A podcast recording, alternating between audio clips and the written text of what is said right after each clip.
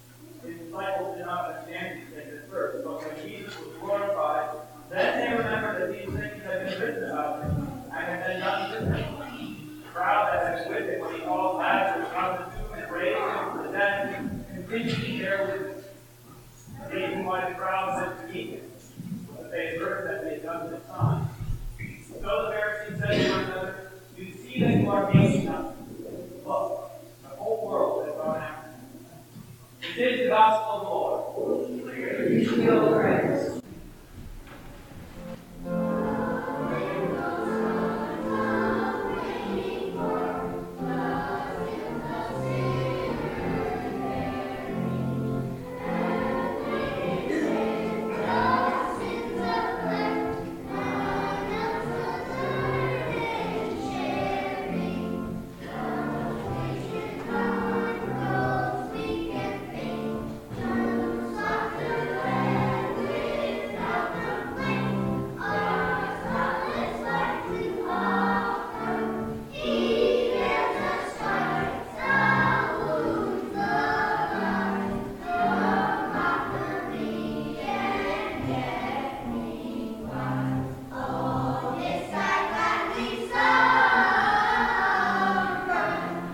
Oh, give thanks unto the Lord, for he is good, for his mercy endures forever. Those words are probably so familiar you can hardly help saying amen after you hear them, right? Oh, give thanks unto the Lord, for he is good, for his mercy or his steadfast love endures forever. It endures forever. We are very used to hearing about from the scriptures and just witnessing in our own lives the temporary and fleeting nature of many things. A few weeks ago in Lent, we heard Jesus talk about bread that perishes. Do not work for the bread that perishes, he says. Or in another place, he says, Do not store up for yourselves treasures on earth where moth and rust destroy and thieves break in and steal. Vanity of vanities, it says in Ecclesiastes, everything that you do in this life is in some sense a chasing after the wind when it is chasing after the things of this world. Kids grow up, we grow old, love grows cold, hearts get broken, and bodies are finally laid into the ground. We are used to talking about things that wear away, things that do not last, things that are not eternal. But today we are here to talk about something that is. Oh, give thanks to the Lord, for he is good, for his steadfast love, his mercy endures forever. Holy Week is about something permanent, something lasting, something that does not fade or go away. It is about something that endures forever despite all appearances. The Son of Man must be lifted up, Jesus said, and the Jews rightly wondered, How then can the Son of Man be the Christ, since we know that the Christ lasts forever? The Son of Man must be lifted up, he must be crucified, his side must be pierced with a spear, he must be laid into a tomb, and a stone rolled in front of it.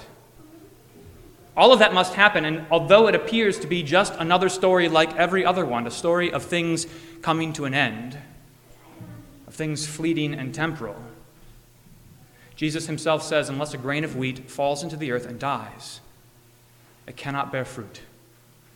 Jesus, the Son of God, falls into the earth and dies so that he can rise again, so that he can bear much fruit.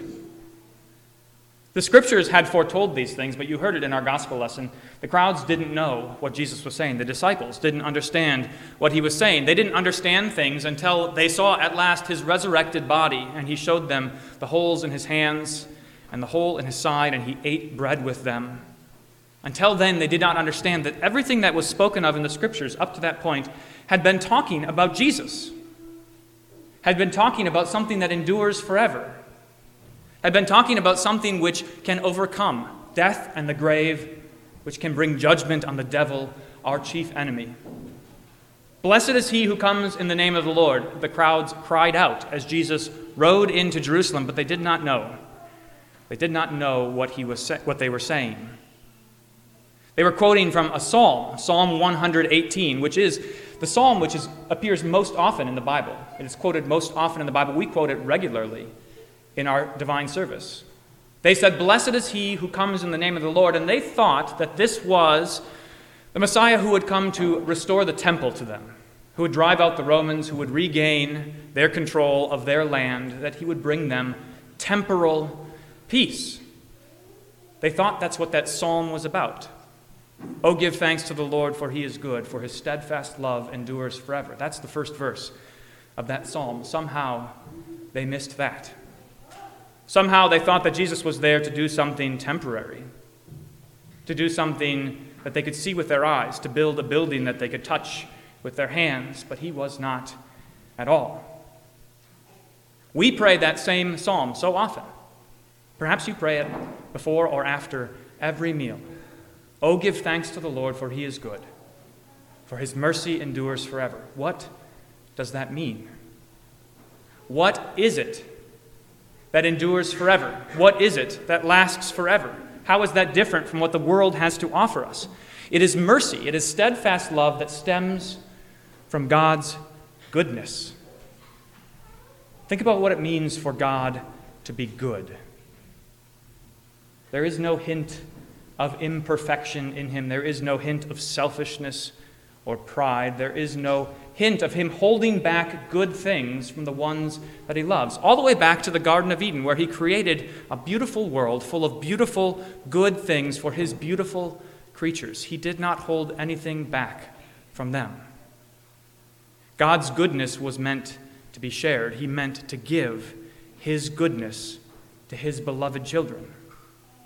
And though they fell into sin, though Adam and Eve sinned by eating the fruit, by not trusting in God, by believing the words of the serpent, though they sinned, yet God's goodness continues. Look at all of the goodness He pours out on you even today.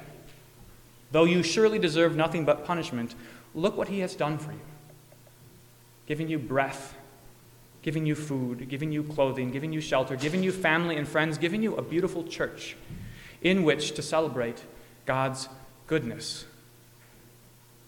His goodness is so persistent, it is unending. Nothing, nothing can get in the way. His goodness shines forth in his desire to give you his righteousness. So that although Adam and Eve fell away, although their relationship with God was broken, although they sinned against him and betrayed him and wanted nothing to do with him, hiding from him in the corner of the garden, even then, God wants peace. He wants to be restored. He wants his children to be brought back. He wants his beloved creatures to be one with him again. He does not want to destroy, but to save. He wants to give you his love. He wants to draw you home to an Eden that is better than the first one, to a paradise which cannot be tainted by the lies of the devil. His goodness is so deep and so strong that he wages war against the devil for you. You heard what he said. Now is the judgment of this world. Now will the ruler of this world be cast out. He does battle with your enemy, the devil, on the cross to rescue you, to save you. His goodness and his mercy endure forever. But let's be a bit more specific. What exactly do they endure? What can they put up with? What can they go through?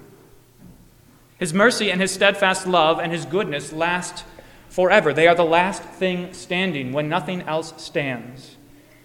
They are not ended when your life is miserable, when you are brought low, when you feel aimless and lost, when your hopes, the hopes that you hold up in your hearts, when those hopes have been dashed, when you can find no joy, when you are lonely and depressed when you are anxious or afraid, when you feel hollow and empty, even then, the goodness and steadfast love of God endure forever. They do not end when human love ends. When the love of others for you, when those closest to you fail to love you, His love endures forever. When you have been betrayed or cut down, when you have been embarrassed or ashamed, when you have been hurt or despised, when you have been cast out or disowned, His love, His love endures forever.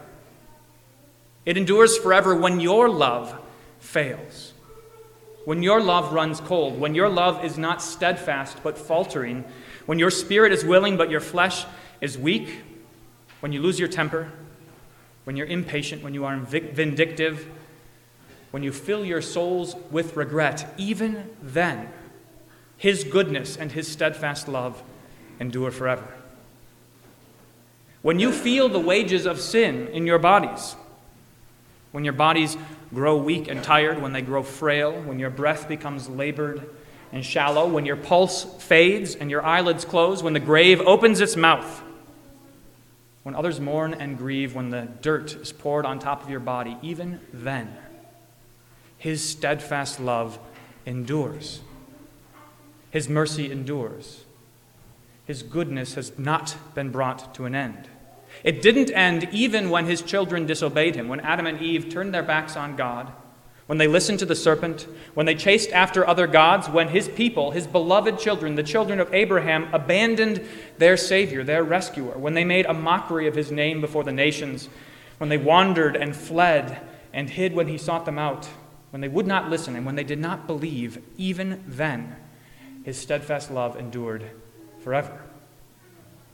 And this week, most of all, most poignantly, most importantly for you and me, his love did not end when Jesus was betrayed.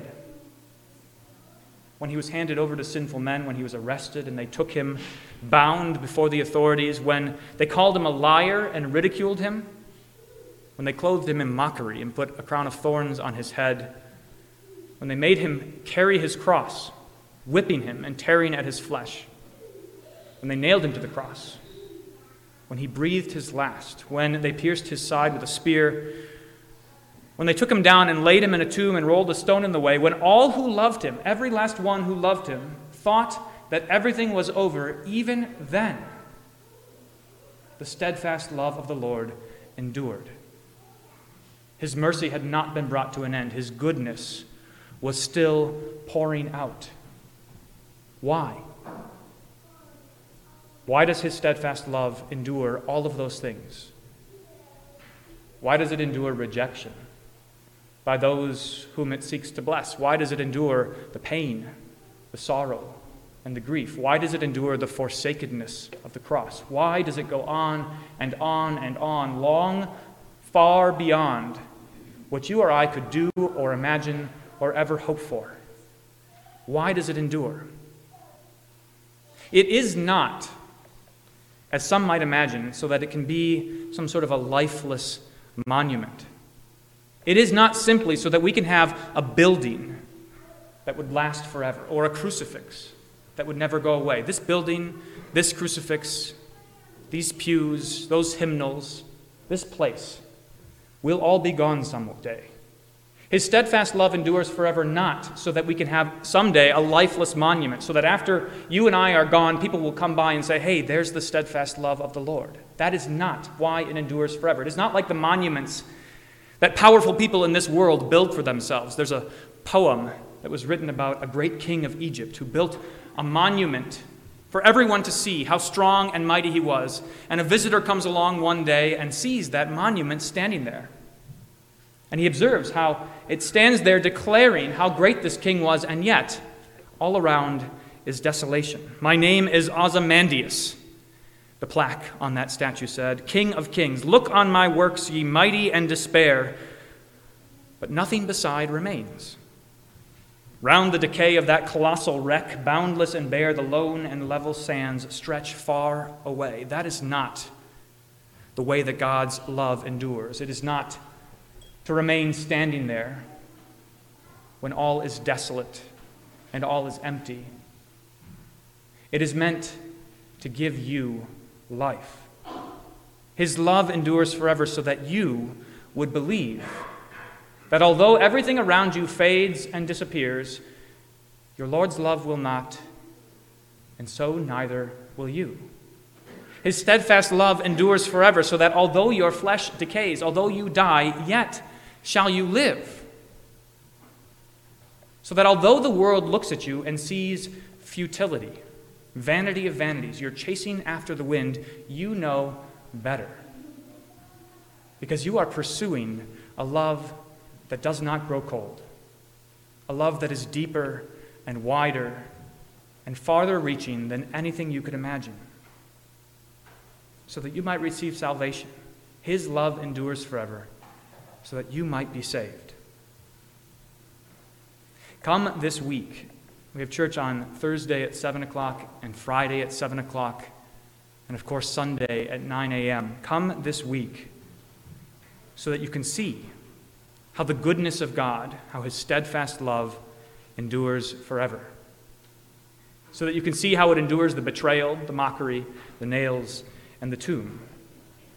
So you can see how it endures, just as it said, as Paul said in Philippians, how it endures, not counting equality with God a thing to be grasped, but making himself even nothing. How Christ made himself nothing, taking the form of a servant, being found in the likeness of men in human form and humbling himself to becoming obedient to the point of death, even death on the cross. Come and see how it endures, so that you can withstand everything.